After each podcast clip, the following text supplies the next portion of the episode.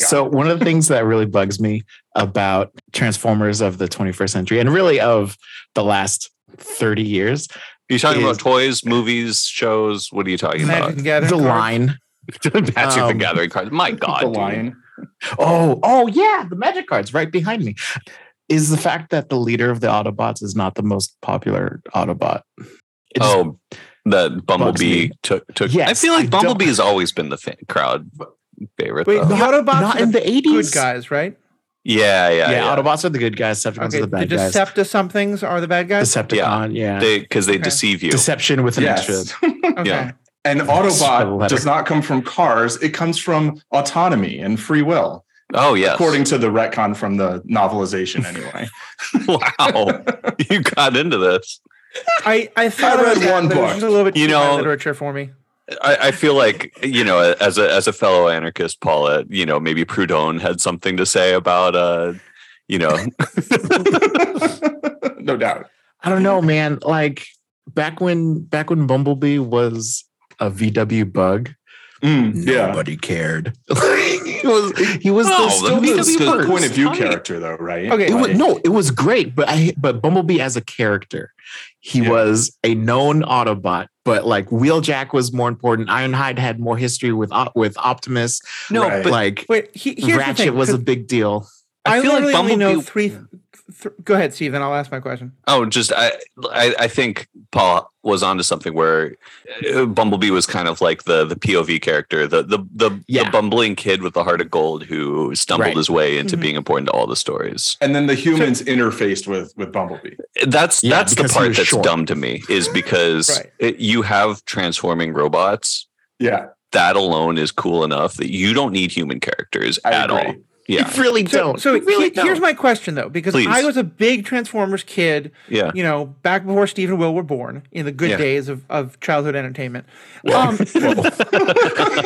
I'm just I'm just came gonna along and ruined everything. I, I'm just I gonna only know take it three in stride. things. I only know three things about the modern movies. yeah.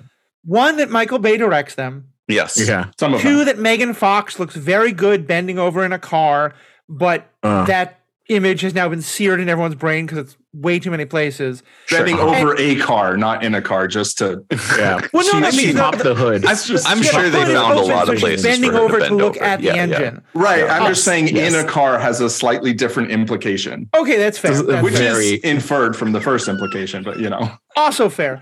But but then the loud thing being that they're all obnoxiously loud to Yes. the point where I was in one theater and could hear it in the next theater and was like, I don't want to watch these movies. so Christopher Nolan was a consultant. You're saying on the audio? My Hans personal Zimmer, favorite Decepticon, uh, Transformer of any kind, because I had it as a toy at six, and so that's when the best course. impressions of media are formed, Yeah. Yeah. was the one that was like a music player, but it had Yeah. like a little helper that popped out that was a cassette tape. Yeah. Will Will Here's Will is thing. going Yeah, yeah, crazy. yeah. Grab the Lego. Grab the Lego. Kids today don't know about cassette Yeah. tapes. yeah. So yeah. Soundwave, because he's the best effing transformer. Thank man. you. So, did they update it to be like a Blu-ray or an MP3 No. player, or is it still a cassette tape Well- because the '80s are great and kids just have uh, to learn the '80s? no, thing? no, he's would a- be he's amazing if he's just Bay like a living Spotify playlist. No, no. Oh, he's he's he's he's a conceptual transformer, just right. living in the in the internet. so, so, is he a cassette tape now? Still?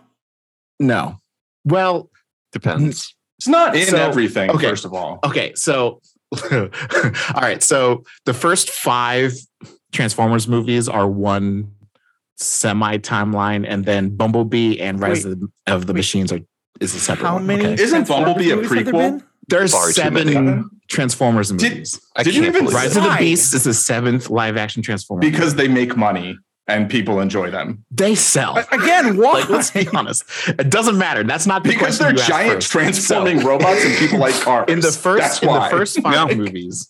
In the first it. five movies, they were going to use Soundwave multiple times, and they finally settled on. I think it's the third movie, and he is a satellite that Hmm. launches a Ravage, who's the Jaguar thing, Yeah. uh, dropping down onto the Earth. In the Bumblebee And it's never- movie, and they aren't acts tapes. as a reboot. Yeah. I thought The it was Bumblebee a prequel. movie- It's a oh, reboot. it's a it's a reboot prequel. It's set in the Mm-hmm. 80s, but a Um, preboot? It's a reboot for the franchise where they've been redesigned to Hmm. be a lot more Okay. colorful, for lack Yeah. for lack of an even better phrase. But in Bumblebee, there's a flashback to Cybertron that has this design of Soundwave, where Oh. he still has sort of cassettes. The Yeah, artifacts they're of being a but they're tape recorder. bulkier. They're like they're like Yeah. boxes Mm. Yeah. and toy versions that look more like this, where it's less clearly a stereo. He's been a tank, and so he kind of acts more as like a APC. And so, and like the front will open up, and and the either like a disc or just a box will come out, and those are the ones that transform into Laserbeak, Ravage, Rumble, and all that. So they've already rebooted the series. Yeah. Oh, yeah. Yes, Come on. Bumblebee was a It's reboot. been 20 years. Yeah. They rebooted Spider-Man like Yeah, three it's and a been a half while. times already. Yeah. No, the first I was one just came out counting, Like it was five, like- the first one came out like five years. First one came out while I was the first one came out while I was in Europe. Uh, yeah, the so it first was one came out the same 2007. the same year as Spider-Man Three. The first one came out in The original 2007. Spider-Man 3. and me and Will, Yeah. you know, Transformers was like the basis of our, uh, like the first basis of our friendship when we were in preschool. And I was like, I'm gonna be over on the other side of an ocean when it comes out, but you wait for me. I'll be back and we'll watch it together. And I got back and Will was like, bad news. All right, folks. Well, I, I me, saw it without you. It's terrible. I was like, we're gonna go see it anyway. He's gonna be like, you're gonna be disappointed. And even knowing that I was gonna be disappointed, I was still disappointed. I was, it was, bel- I had low expectations, and then he lowered them, and then it failed to meet that. You're right, talking folks, about the well, first welcome movie? to this episode Yes. of a podcast in which Will and Steve bully me for being an old person with good taste of childhood stuff. Wow! Today we're gonna How talk You're the about- one who's brought, brought I still have Transformers toys. I'm just trying to get us into a podcast. I'm a natural host. I'm trying not to host. this is I just built a. Lego You don't have to Bumblebee. get it. Someone take us into an ad Also- break or something. By the way, have you not seen Bumblebee, the movie? I, I've heard Bumblebee is a good movie. I have not seen it. It's the one that I think you would actually like. It Is is Mark the best of Wahlberg the or. Megan Fox in it? They're not in it. No, I thought they're like a to- in it's a reboot. It's They're not- Steinfeld. They're not even in a single movie together. Uh, What? Megan, Yeah. Yeah. Megan Fox like, like, aged two, out right? uh, out of like Megan Fox was in the right. first two, and Mark What Wahlberg was out? in Is number like four, five. Four, five, yeah. again. These started in 2007. Yeah. and the shelf hi- sh- the shelf life for you know somebody who's cast in the thing Someone Megan who's Fox supposed to be cast who's supposed to pass as a 19 year old. disgusting. Okay. It's aged out pretty short. Things quick. have Yeah. opened. I am feeling the cold, dark embrace of age. Can, can we? Can we? You did this to yourself. That's- I'm that's just a gonna say. you just opened the floodgates. But it was- okay, Stephen, what are we doing here?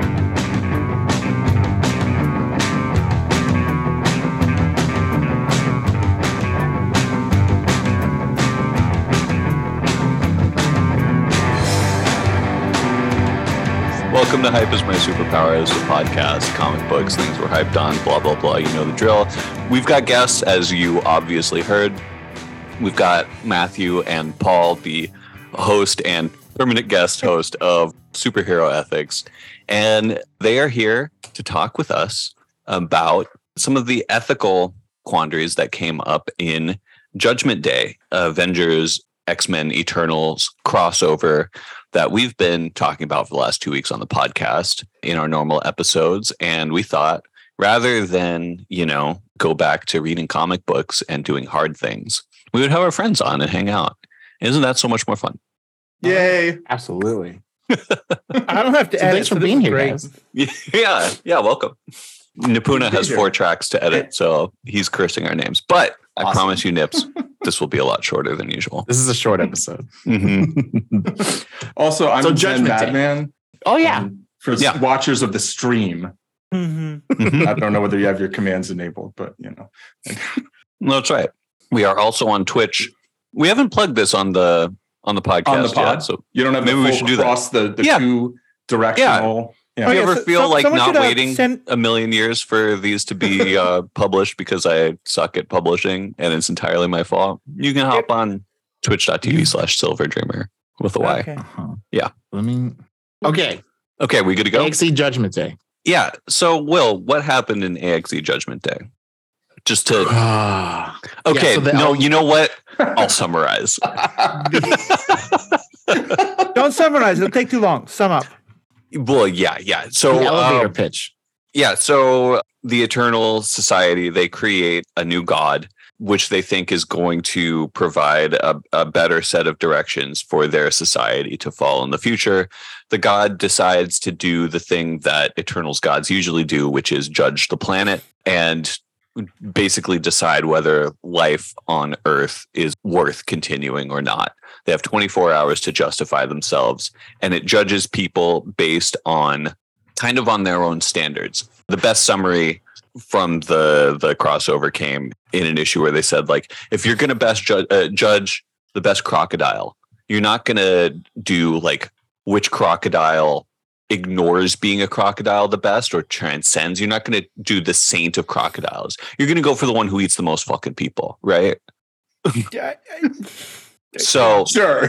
so every individual is judged based on sort of like how well they live up to the the stand or the the set of ethics that they set for themselves and and kind of it it it's a little wishy-washy but that's the point. point and that that's The Kieron, that's the Kieron Gillen judgments are Yeah. that. The cameo side story. Yeah, we don't have to worry about that. aren't. Yeah.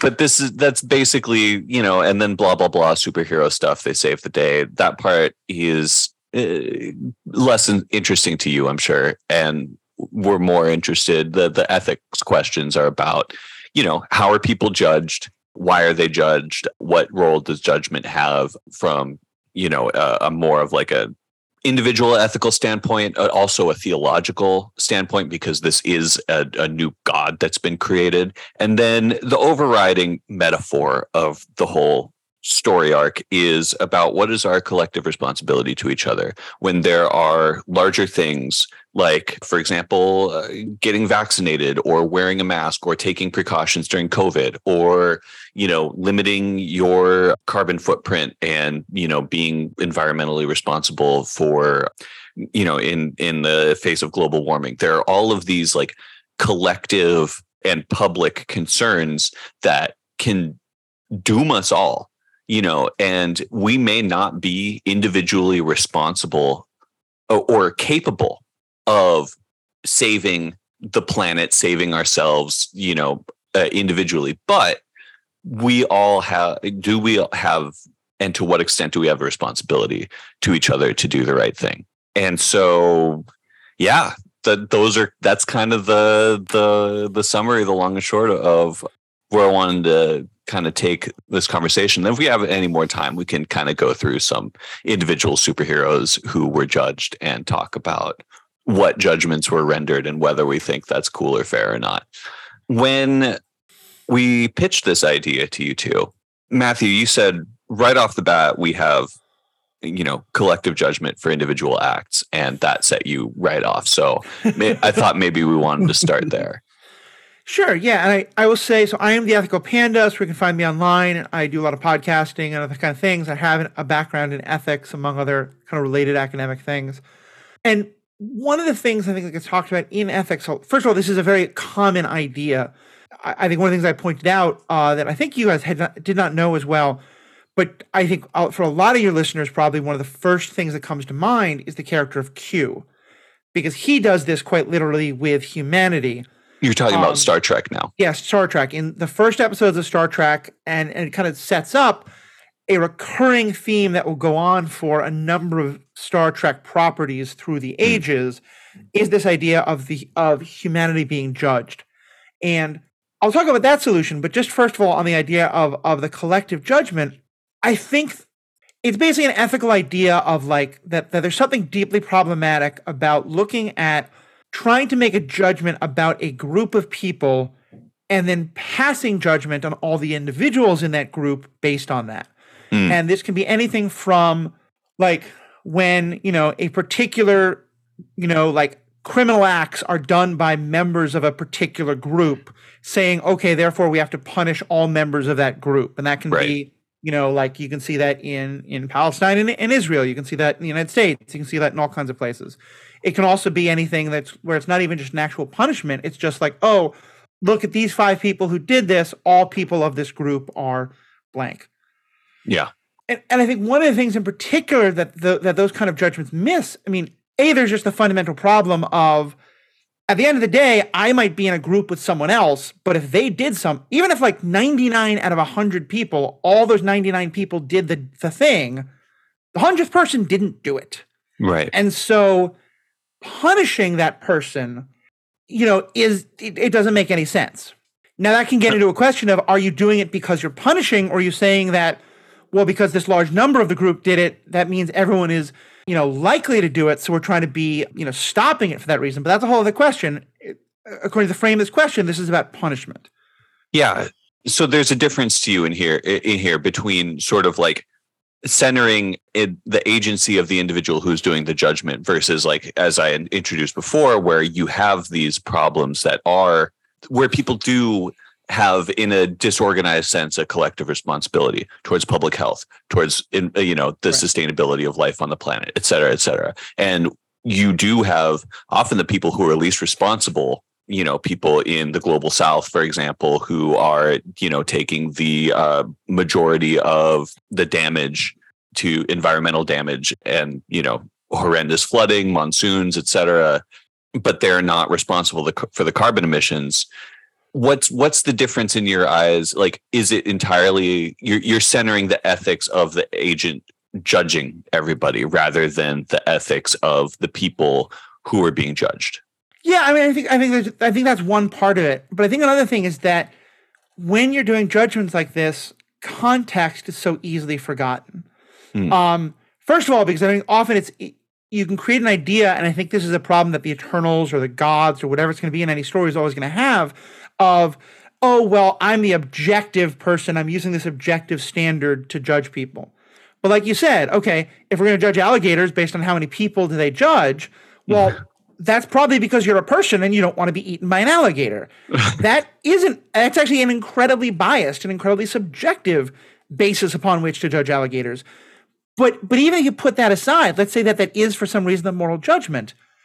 And let's say we're, okay, we're going to see which group of alligators should live. And we say that there's this one group that eats people all the time and this other group that never eats people. Okay, barring any other information, you might say this one group of alligators is much more, you know, vicious and ferocious, so we should like do whatever we want to do to them. Inherently problematic idea, but you know, if, Right. following that logic. But then if you look further and you say, oh, that group actually lives in an area where people frequently get drunk and do stupid things and pass out in the swamp that the alligators live, whereas this other group never comes into contact with people right you, you know, and I, I, I guess using that part of the example, but I think that's the other thing where it's like when you're looking at any kind of a question without context, without a larger picture, it just doesn't make any sense. paul Were do you have anything eating people was good?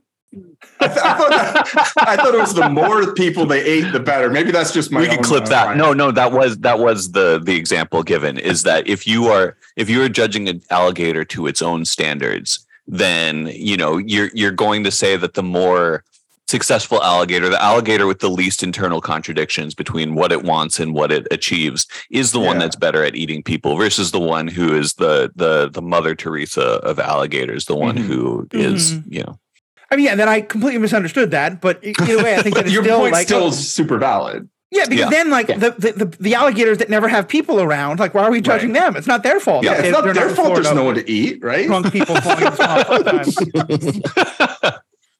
I will say the, so the only out that they give themselves in this comic is that it's about the total weight between the two. So it's more of a democratic judgment. and it's it's entirely hand waved like this this part is kind of the flimsiest like the the, the metaphysics metaphysics are never explained somebody's like so is it like based on total number of of good people versus bad people or is there you know like uh can one person cancel out five you know one bad person doing Right. really bad things cancel out five you know just rather average people who are just fine just- Right. whatever. Like, is it binary thumbs up, thumbs down, or is it like, no, that's a 10 and that's a Yeah. two? Mhm. and it and it's never explained the the the the space god the progenitor they call it does give each person a thumbs up thumbs down Right. as judgment but it's never you know they, they're left with open questions that are never quite filled or understood basically it's it's just a it's a roundabout way to say earth gets a thumbs down we all have to go be avengers do a big punchy thing and, and save the day uh, So they call this thing the progenitor, but they created it. yeah it's pretty funny huh Nice. And it's like basically an artificial intelligence, right? Like they created this intelligence Kind. to judge well everyone. not sense? really So it's not really so- artificial e- or what? Now, I don't know if you guys are familiar with Celestials in the Marvel universe. That if you saw the movie Yeah, Eternals, that's the the the giant Right, space god. So they, yeah, so they were, you know, aliens that were created at the beginning of time. Essentially, Willow is, is going to pick so many nits in my I'm- summary, that's but fine. I'm No, just just- trying to say it quickly. God damn it! It's fine. And- it's fine. and they are essentially responsible for all life on earth and pretty much all life in the universe you know they meddle around and and make things Yeah. happen and so they are not gods in the theological sense because there are you know there is sort of like a There's uh, a a pantheon. yeah, there's a structure. We were we were talking about this last week. There's like gods like Thor who are generated by belief, and you know their their deeds create a feedback loop of worship that increases their strength, etc. And that is sort of like, and there's all sorts of pantheons in the Marvel universe. That's kind of like the the ex, ex, accepted definition of what a god is, but they're not Mhm. the gods of creation right? They are created by belief. They did not create humanity. And then in in the sort of like practical sense of what a god is it's like well the these celestials They have did the power create- to create life. yeah did create life and are acting as the sort of final arbiter of morality in the uni- in, you know Right. on our planet. So like they may not theologically be gods but they are practically gods. And the eternals treat them as such whereas nobody else really pays them much of a damn of attention at all or it just is like hey that's a big weird alien Well, and see, I Uh, think that's and again, why are you to trying to too- kill us too Yeah. drown into the specifics of this particular example of it, but Yeah.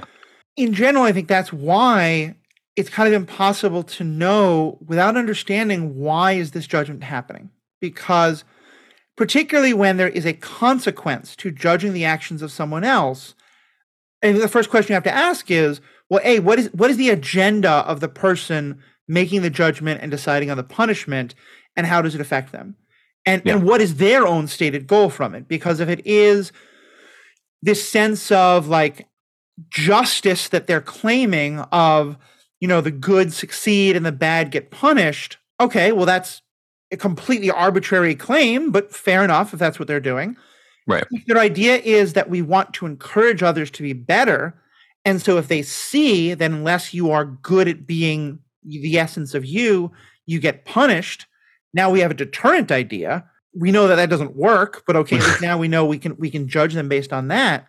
Or if it is a like if this is a scientist where it's the idea of okay i want to see which of my test tube experiments are doing the best and i'm going to stop worrying about the six that aren't doing well and focus on the four that are yeah okay that's now a completely different set and now i think we can get into the ethics of experimentation and uh, Right. we've got billions of sentient beings that are you know part experiment like watch guardians of the galaxy 3 it's a Yeah. bad thing to do totally um, but I think that's what, and again, it's like it's one of those things where it's like I don't want to come on the podcast and be like, okay, the whole concept is dumb, but the whole concept is dumb. Well, Be- because it, we- it always it's not our story, some degree of objectivity. Yeah. I just don't think that can ever exist, and that's kind of my Well, and again, and, and this is kind of how the the the the story arc ends, right? Is Right. that they they they turn it back on the progenitor and say, "Hey, you're doing a bad thing, sitting in judgment in this way. You're a flawed god. We need to, you know, end you, remake you, blah blah blah, whatever." And and that's how. And so it Do they all do the thumb thing at the same time? Like collectively? Back on it. powerful. that would be pretty sweet. Not visually, but you know, in in a sense, yes. Yeah. Yeah, yeah, yeah. Actually, it, it ends up mostly being Salma Hayek's character from the the Mm. movie Right. Ajak, uh, but that, that's less important. Anyway, It's like a you're judging us, we're judging you kind of thing. yes, Like, who are yeah, you can't fire me. I quit. Uh, Right. Right, or- exactly. You, you- Yeah. you know, this whole court's out of order. Actually, Right. would be much more. Uh, Nice. yes. so yeah, Paul, I wanted I wanted to to give you some space to to talk about the sort of concepts of collective judgment and and sort of like if you had anything to add there before we funnel the conversation along to another topic. yeah. I mean, I'm against judgment in general, like as a concept. Like I I'm- had a feeling you were going to go there as I was listening to Matthew talk about, Yeah. you know, all of these different. I'm like collective judgment is even worse. Yeah. Like judgment in the first place, like judging an entire person or Yeah. or being or whatever on Yeah. whatever. Like you're, I don't. So I don't really believe in ethics or morals and kind of quotes. Like I, Mhm. I think it's all subjective, and I feel very strongly about my own subjective feelings. Yeah. But like it, it is like, well, what do you what do you value? Right. So it's like, who is anyone to sit in judgment of another entire person or being? And you know, Yeah. collectively judging people for the actions of others, like, yeah, that's that's even worse, you know. Yeah. But I mean, I'll judge actions, but I'm always gonna say, like, well, that's my subjective opinion of something else based on what I value. And I also understand that there's no like I don't like I think the idea of like a scorecard kind of like I think it implies some sort of objective standard, like Hmm. where you can weigh, oh, these are the good things, these are the bad things, and then like, okay, you're like a five on like an ethical scale, and like, oh, you're a nine, you know, and like, so yeah, the whole premise in the in the first place, like, I think it's interesting as a concept in terms of like, oh, we're going to do this thing, and then being like, oh, wait, wait, wait, wait, no, this this was not a good idea. Let's not do that thing. Right. Um, and I think a lot of things that go wrong in in societies is like people judging one another based on you know a subset of their actions which i think is different than judging those actions and be, being like hey this thing you're doing is causing harm right it's Yeah. causing harm to others and thus i'm going to say i think that's a bad thing and i want Yeah. you to stop it and if you're Yeah. not going to stop it i'm going to try and take actions to stop you from doing it right Yeah. and like i'm good with that but like Right. that's different to me than being like i think you're a bad person and Yeah. you know Mhm. i'm giving you the thumbs down no i'm giving your action the thumbs down i'm going to try and stop you and like you know then if you stop doing it like cool okay Yeah. we're good you know yeah. I mean, I think that's that's. I think Paul, you've said what I've been trying to say with a whole bunch of words, much simpler and much better. But I think that's Nice. bit- like to me, that's why I want to keep pointing out the the falseness of the object idea, objective Right. idea, because I think Yeah. yeah. it's like on the flip side, we all make judgments all the time, you know, Mhm. and I will sometimes like you know I'll be driving down the road and I will see another car and I will make a snap judgment about how good of a driver I think that is, and then make an accordance of how close or far away, or do I want to pass that car as fast? If the car's weaving all over the road, I probably want to pass it as fast as I can. Yeah. If and maybe so maybe that is a fair judgment using information because I've seen a pretty good indication of something. yeah Also, though, they have certain bumper stickers that are going to tell me, I think that if I had any kind of contact with this car, should something bad happen, I think this could go in a very bad. You know, if Yeah, they have a yeah, "I love guns" and I'm going to use them when I'm happy to, tells me I don't want to be have any chance of a bumper fender with this person. yeah yeah like Yeah. you go ahead i'll be back here Mhm. And the thing is, though, that in all those things, though, I am own, I am owning that this is my, I am making this judgment for my own personal agenda. Sure Right. I think that's that's the line I think we're both kind of talking about is that's so very different than I think I can uh, sit in judgment in some objective sense. yeah So, in the interest of moving the conversation along, should we talk about theology? Let me let me actually just say something Yeah, about the Real answer simple that's question. given to Q uh, in the Oh, Star Trek because I do think it's an Yeah. int- it's an interesting way of framing it, which is that what because what what Q keeps trying to do is say, look at these events from your past. This proves that you are irredeemable as a species. Hmm. And the kind of answer to it is you're trying to say that the that the that the that you have enough information to make a final judgment about something Yeah. that is still ongoing. And the idea being like, Hmm. how can you judge someone based on their past actions as a way to predict their future actions? Because they're changing, they're growing, they're learning, Yeah. they're evolving. And that yeah, I mean, we can to some extent make that judgment, but people do change. Races can change. Humanity changes. You know, things change, and and so there's this really nice idea in it of, you know, remembering that like, you know, past patterns can teach you a lot for sure, but that when it becomes, oh, it's always been this, so it always will be that. Not only is that bad judgment for all the reasons we're talking about, it's just dumb. But we do it as humans all the time. I'm down with that, and I think the the comic ends up kind of taking that stance too, but it it complicates it in an interesting way too. And this is why I think the the global warming parallel is particularly apt. Is that they're they're saying like you always say you're going to be better. You always, you know, you humans, you you're always procrastinating being a better person. You're going to do it tomorrow. You're going to, you know, you say like, look how look how far we've come. You know, and and that kind of ends up being the the the takeaway, the moral that like Captain America, for example, holds on to is like, you know, it's not a great world, but you know, let's see what where we are tomorrow. But the the response from the progenitor is like, look, you are like, and and why this ends up to me being a global global warming parallel is like there is a certain point at which it's just too late. Like you you go you blow past the tipping point, and like maybe not too late, too late, but like you get to a tipping point in emissions and you have raised the sea level enough to swallow you know this island nation. Like you have created a genocide you've created an apocalypse. This isn't somebody's like conscious action or choice. And you, you can make all these plans like oh yeah we're lowering emissions. Oh yeah we've got this to set in by this date and this you know target that we are in the process of hitting in 2050 it's like you've already killed you know however many millions of people and displaced millions more and you didn't just go and blow up that pipeline and, and shut down that refinery. Like this is kind of the the point that i'm why why i think that this is an apt metaphor is like it is arbitrary and it's not fair but there is consequences to our continued inaction at being our best selves.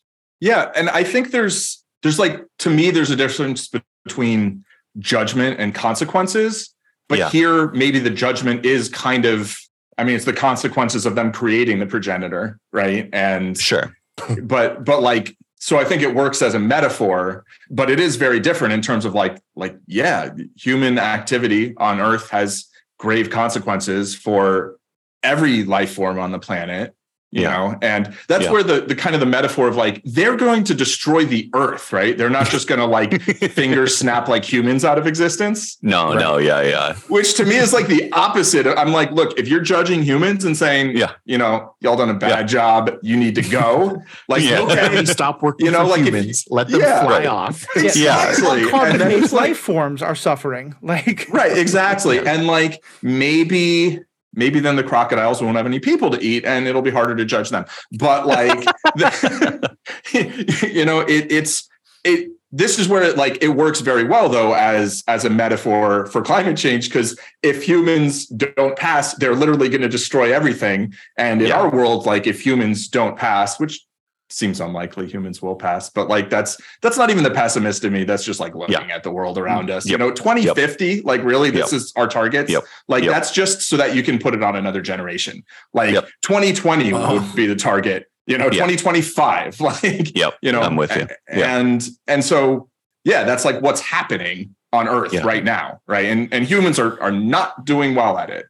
Yeah. See, and i would actually push back on the metaphor some because I think to me we're mixing up, as you were saying, Paul, actions and consequences versus be living beings. I, am not going to say people, so we can expand it even further, mm-hmm. and their and their moral weight somehow.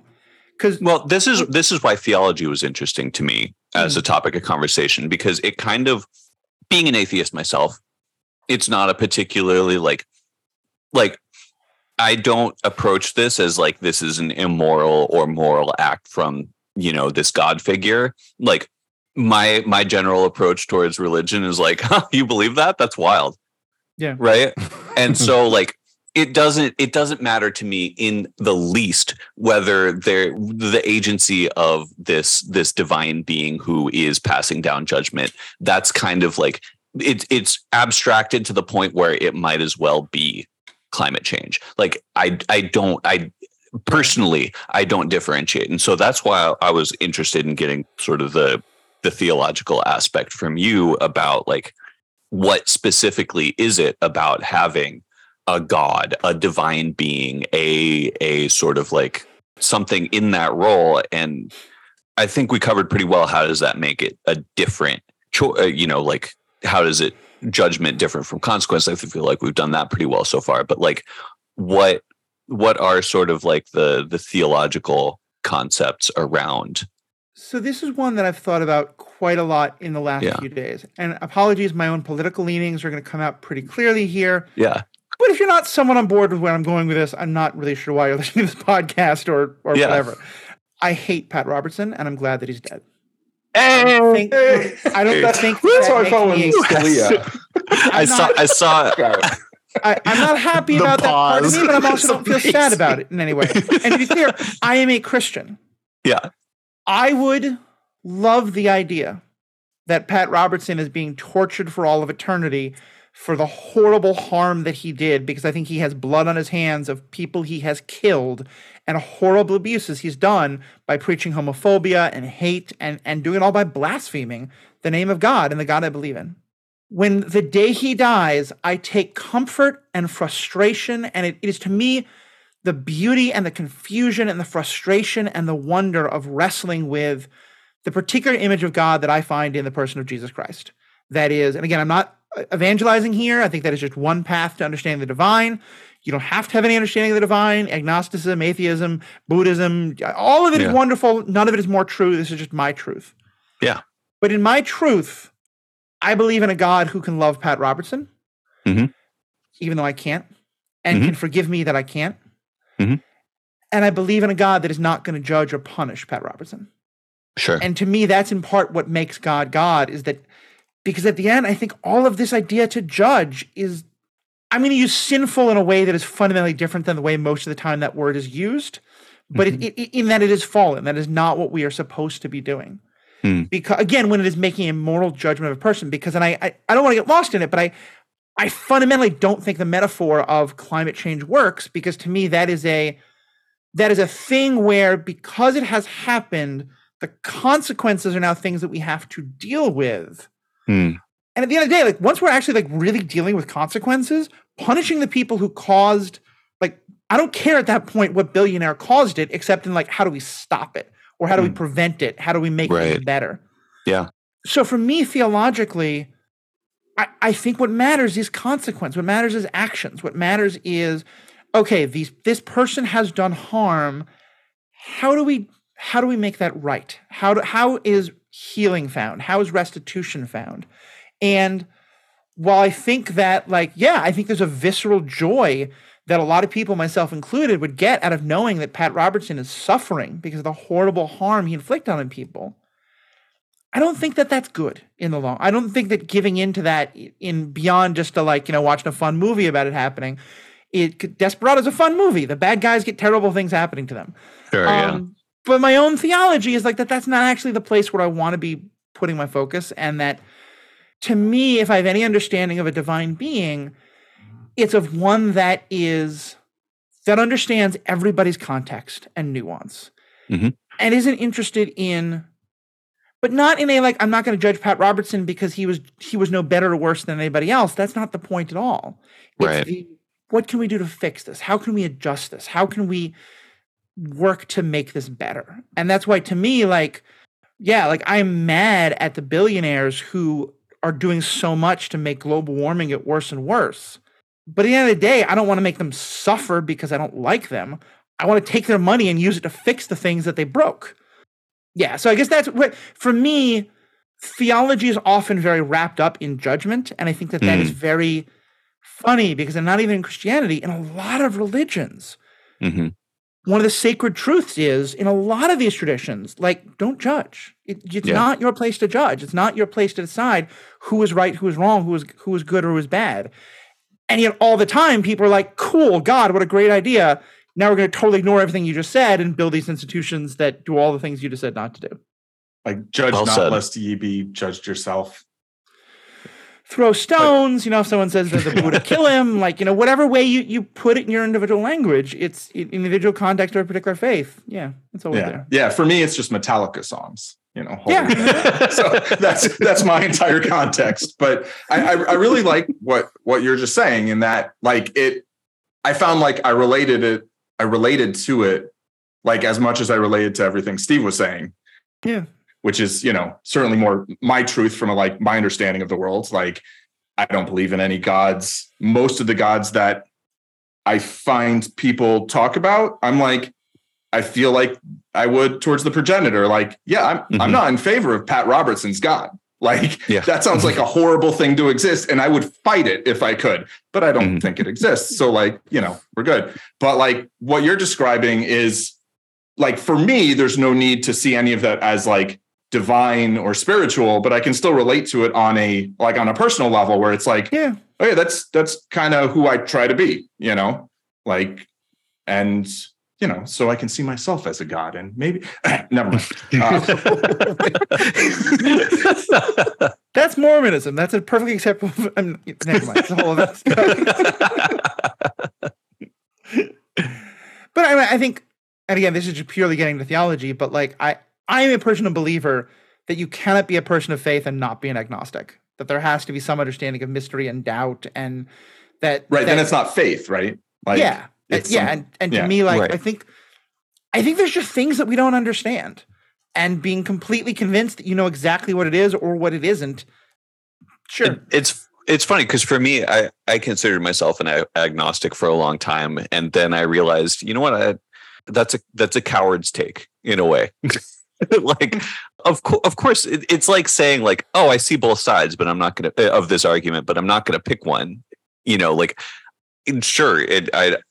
I don't have personal fundamental knowledge uh, whether there is a God or not. I feel like nobody can, or, or very few people can you know if if you've had a mystical experience where you've touched the divine with your own hand and heard it its voice in your own head then you know uh, you can have knowledge yourself. Otherwise you can't disprove you know the the hypothesis essentially.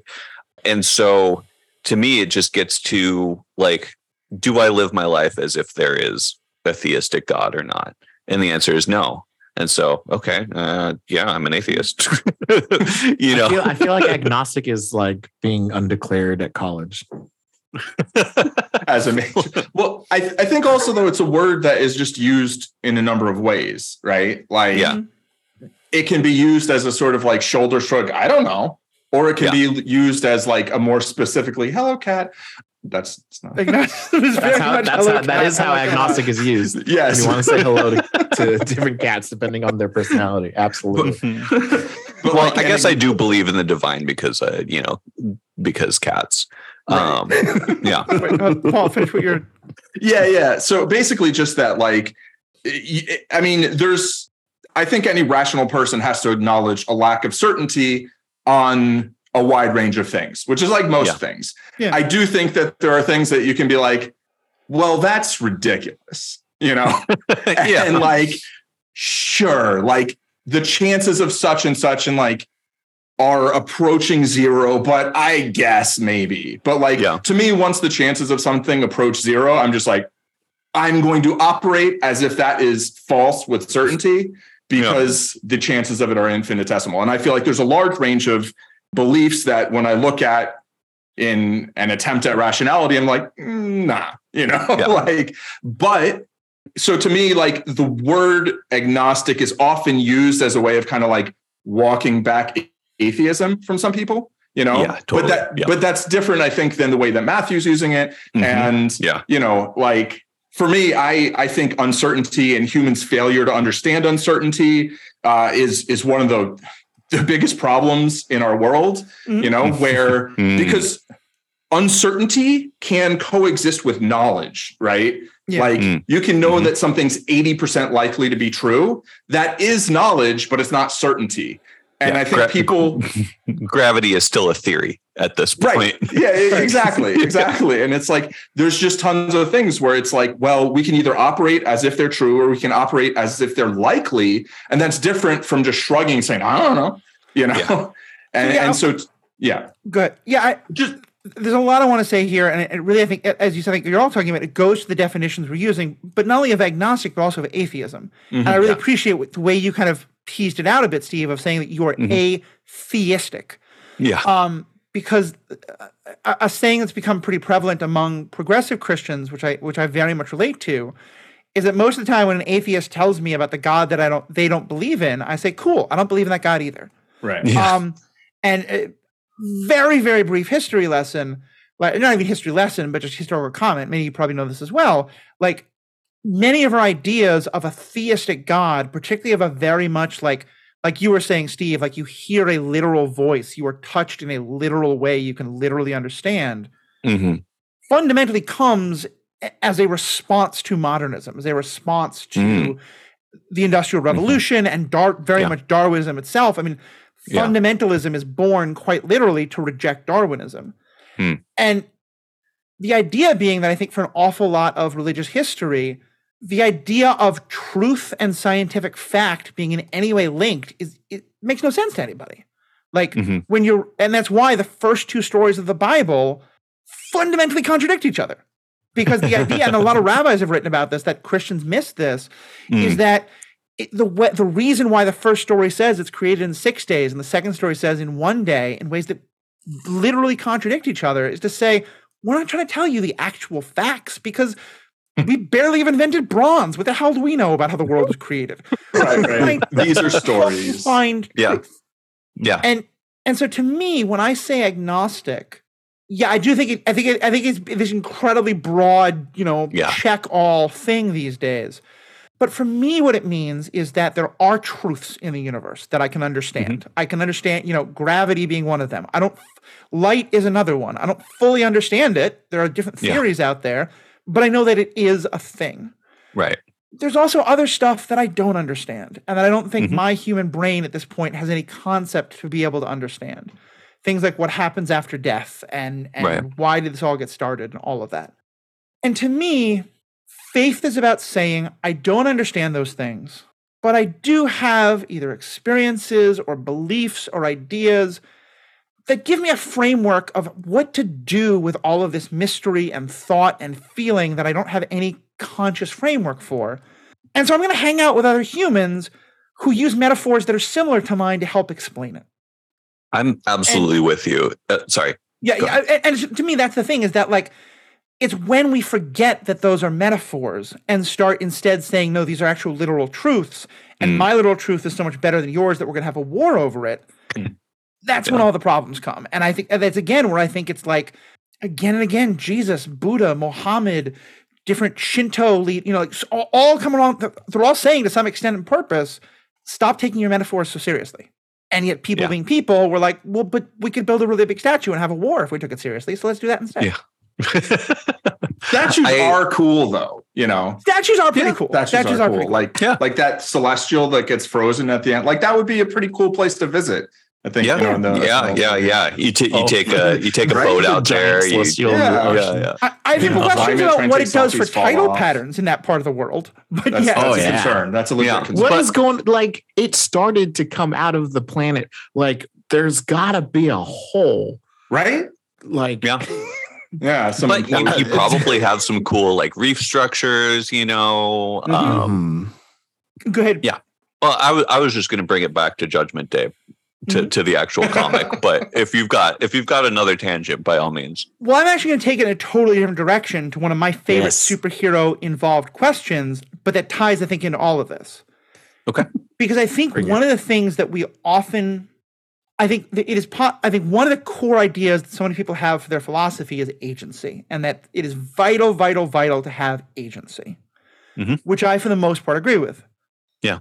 But we also then get into questions like collective responsibility and all this, you know, the my ability to swing my hand hits your face. Now I'm going to do something really dark. and to do something very not kosher that is that is forbidden theologically on this podcast. I realize that, and I hope you'll be okay with this blasphemy. I'm going to mention DC Comics oh because this is a Marvel-based pod. But in the first, It's season of- only it's only DC based out of for me anyway. I don't give a fuck. It's it's just about uh, yeah. I only have so much time on this earth, and Right. I'm not going to get into into know, something know, without I getting know. way too deep into it, and so you know I'm, I got to limit myself at some point. It's also I- dumb. But You, the, the you point can't being- read all the Marvel. at, at the end of the first season of Supergirl, the villains Hmm. come along and quite literally take mind control over every human being on the planet. And our heroes are like, oh my God, why are they doing this? Why are they doing this? What it's revealed is because these people like think destroying planets is bad, not out of some other agenda, but just because they think destroying planets is bad. And so they are forcing through mind control all of humanity to fix global warming. Hmm. And their plan is that within three years of people being complete mindless automatons, they will have forced humanity to fundamentally change the economy, fundamentally change the industry, and fix global warming. Hmm. Of course, the you know our heroes are like, no, this is bad, so we have to stop it.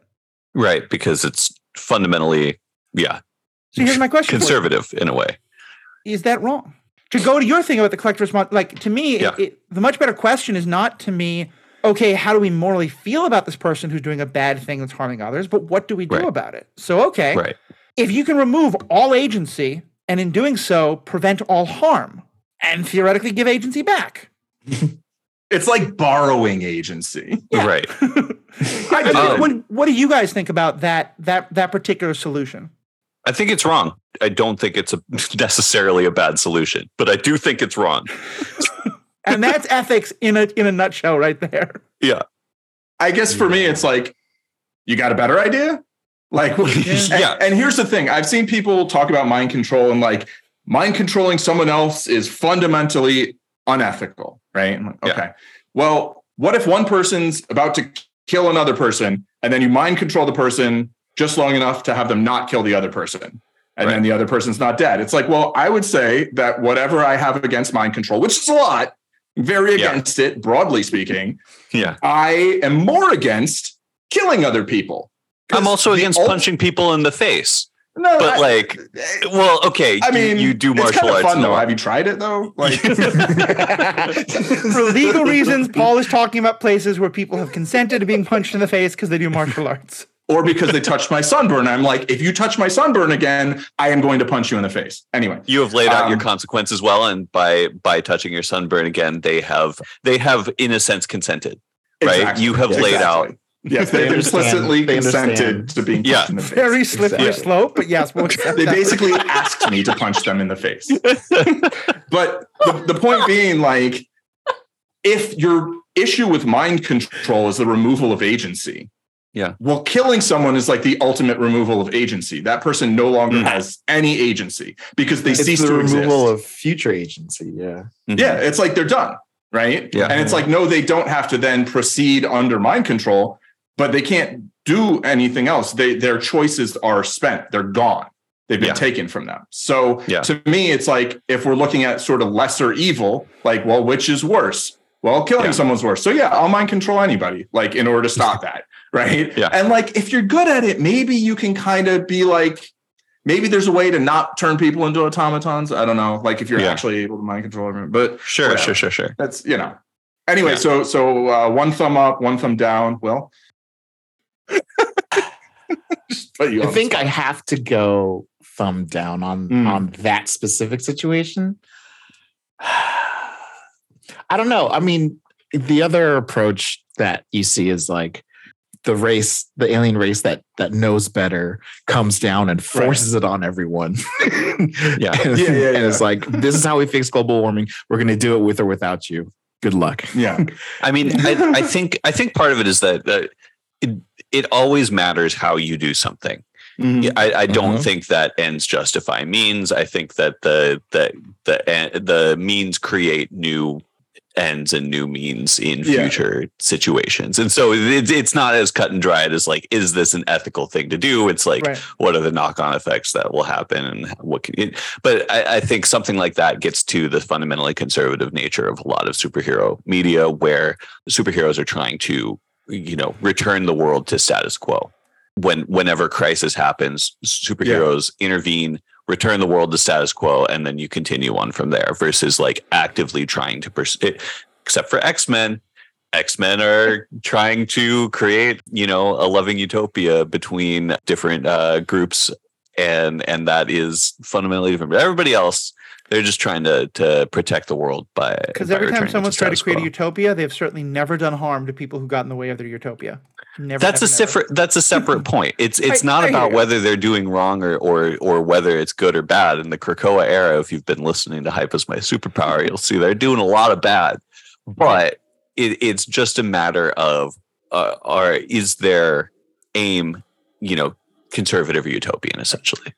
And I think that that gets into the, where we started of this idea of can you be the outside objective rational answer because Mhm. like I think that is kind of a cheat of the show because they never actually explain why do these other aliens care that this planet has might or might not die from global warming. And I think that and because I will say I am in the end Oh, gotcha. Yeah. well, here's the funny thing. I'm pretty sure when it came out in 2015, I was thumbs down very, very reluctantly. I'm not Yeah. anymore. I think I'm okay hmm. with it. A lot for the reason that Paul was saying. I do think that there's something about imminent danger, and that, like, literally, if I'm pointing a gun at someone else's head, I don't think that physically stopping my hand or mentally stopping my hand, I don't think that one of them is more virtuous. I think both prevent Sure. me from shooting the gun.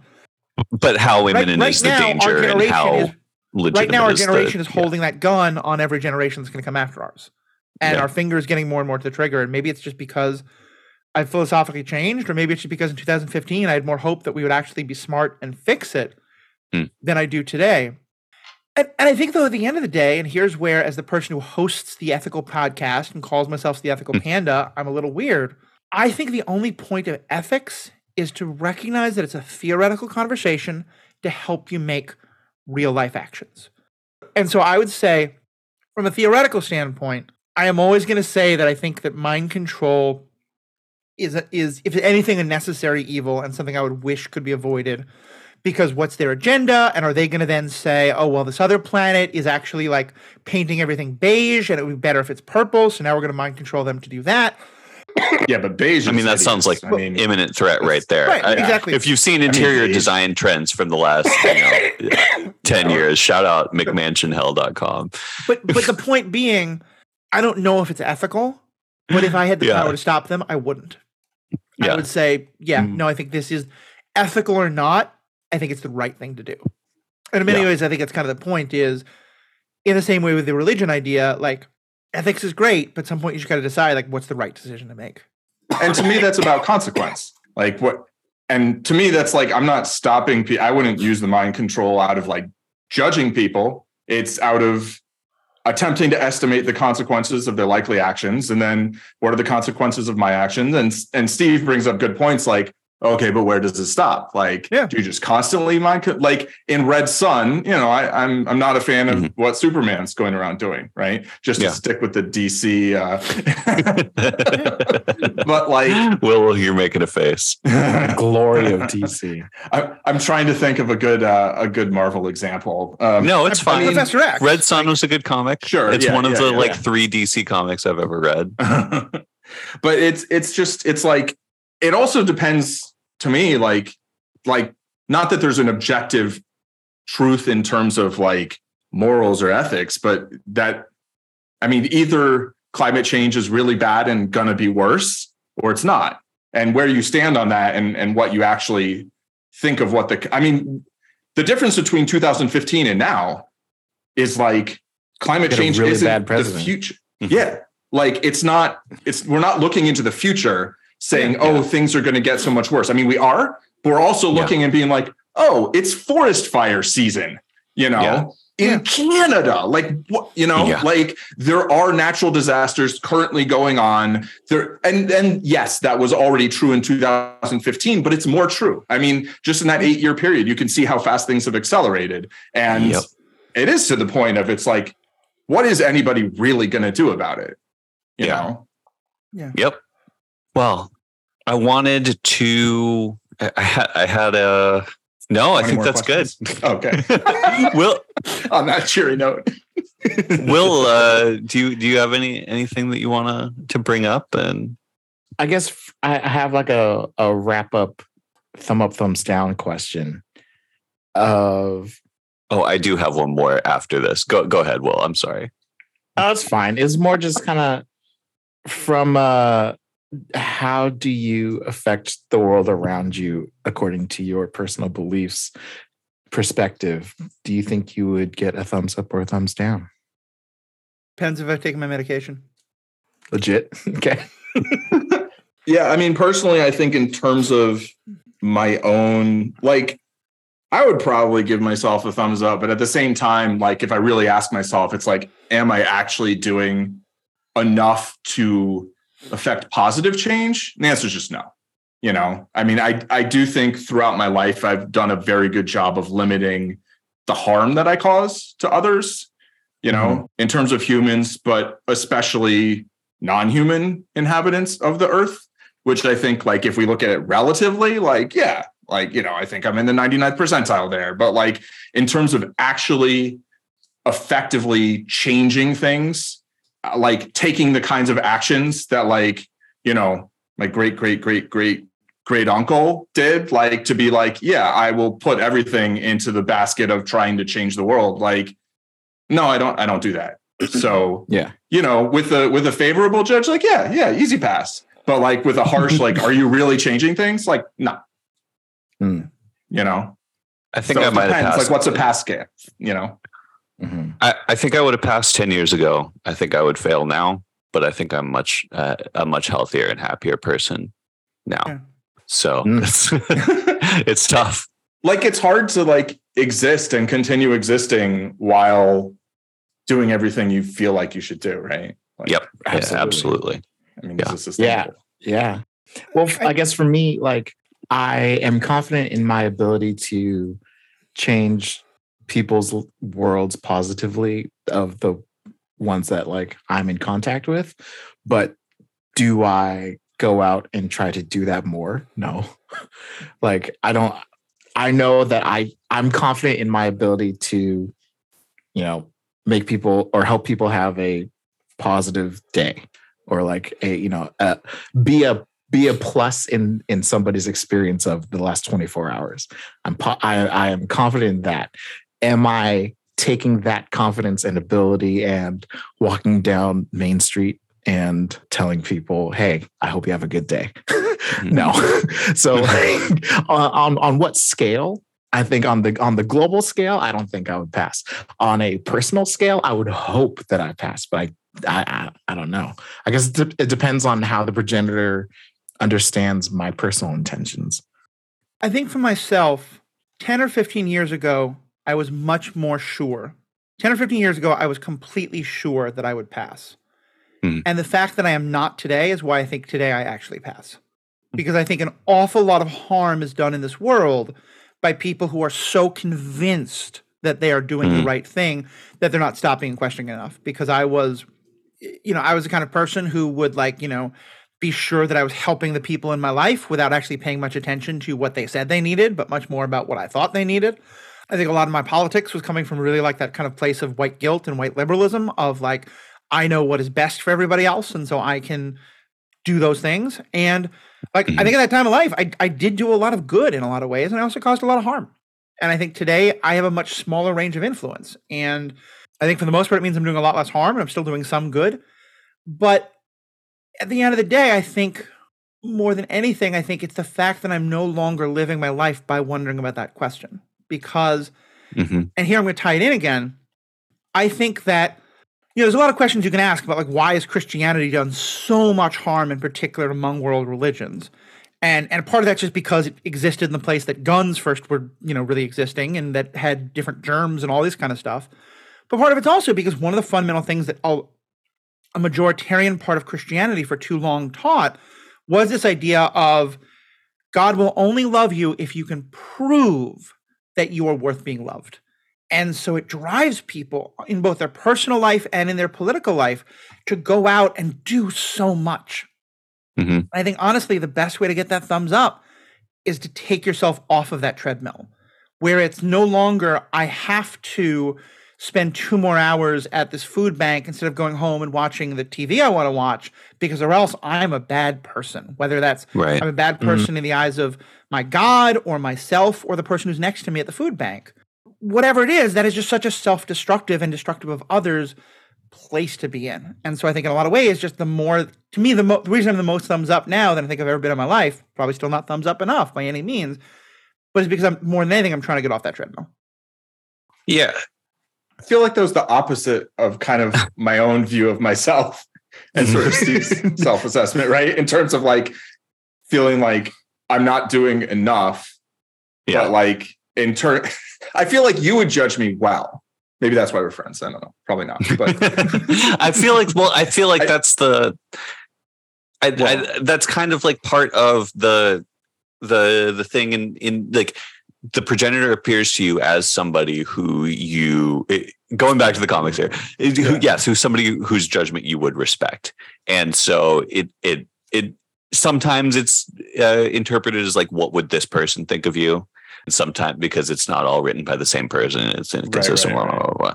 and sometimes it's they're just taking the form opportunistically yeah i i think we're all you know the harshest harshest judges of ourselves and part of that is just like we have the highest idea of the things that we desire or are capable of and and we judge ourselves based on our idealized best self versus other people judge us based on who we are Mm, or their their perceptions of us anyway. or their Right, perceptions right. of us exactly yeah what we show them.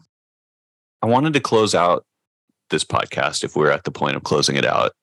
You, you were you were talking about faith before, Matthew, and I have to say, despite being an atheist, I, I I think it's impossible to not live a certain amount of your life based on faith for the exact reasons that you said. They're just things that you can't know, and you have to kind of put foundational building blocks in your life uh, over to paper over uncertainty, just to kind of like get through the day and and um, and be able to put one foot forward in front of the other and have just any firmament to stand on uh, in your life.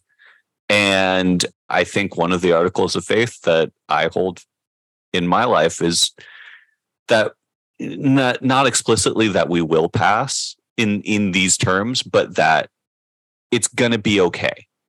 That people are going to be capable of the kind of collection collective action that it's going to take to build a better world for each other and it doesn't necessarily mean that like you know climate change is going to be all right or any of these disasters as they stack up are going to be okay in the end or that bad things won't continue to happen in the world because obviously will they will but at some point in some way we are going to figure out how to build a world where people love each other and create the best world for each other.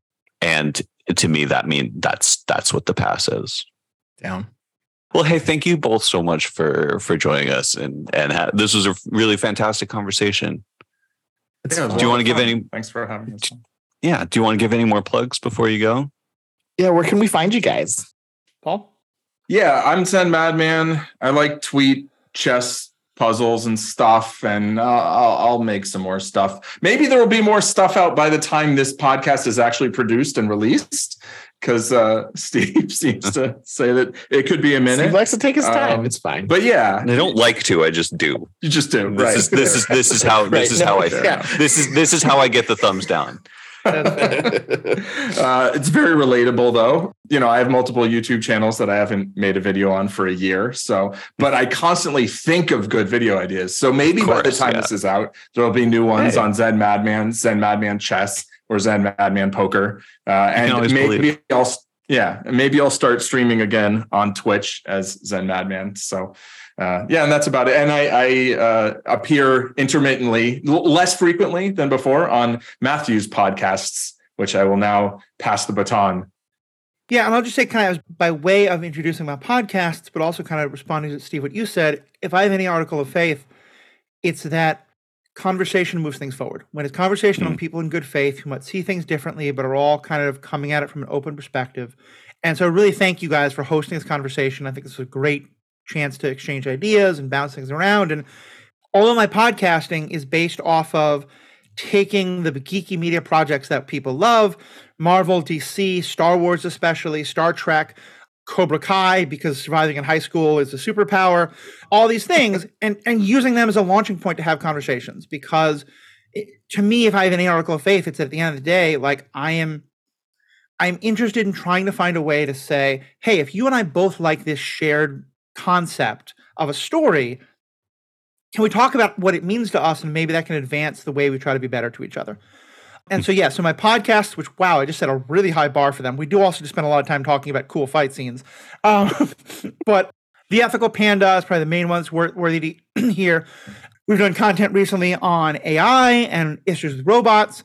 Will came on and did a great podcast with me about the new Spider Verse movie, which, by the way, Paul, I am the moment it is announced what date it is released on any kind of streaming platform, I'm going to schedule you to a podcast with me like four hours after that because uh, I really want to hear your take on it. Um, it's part one. like, can't I wait till part two comes out and watch both? No.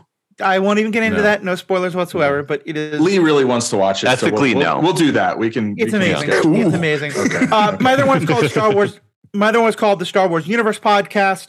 Uh, that one is specifically about Star Wars, but we're I once I'm very proud that I got a review once because Paul and I were having a conversation about something in Mandalore and we didn't know the name of like a dead animal that was on the ground because apparently it was the skeleton of a krayt dragon and neither of us recognized that.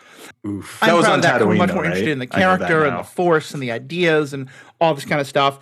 We're right now doing a final season of Rebels, and we're talking about other content to get ready for the Ahsoka show. Lots of good stuff to check out there. And you can find all the podcasts I do under theethicalpanda.com. I've also on a different podcast called Bingers Assemble, covering every one of the Indiana Jones movies. They're mostly to kind of be fun and build some hype and excitement about the new ones coming out.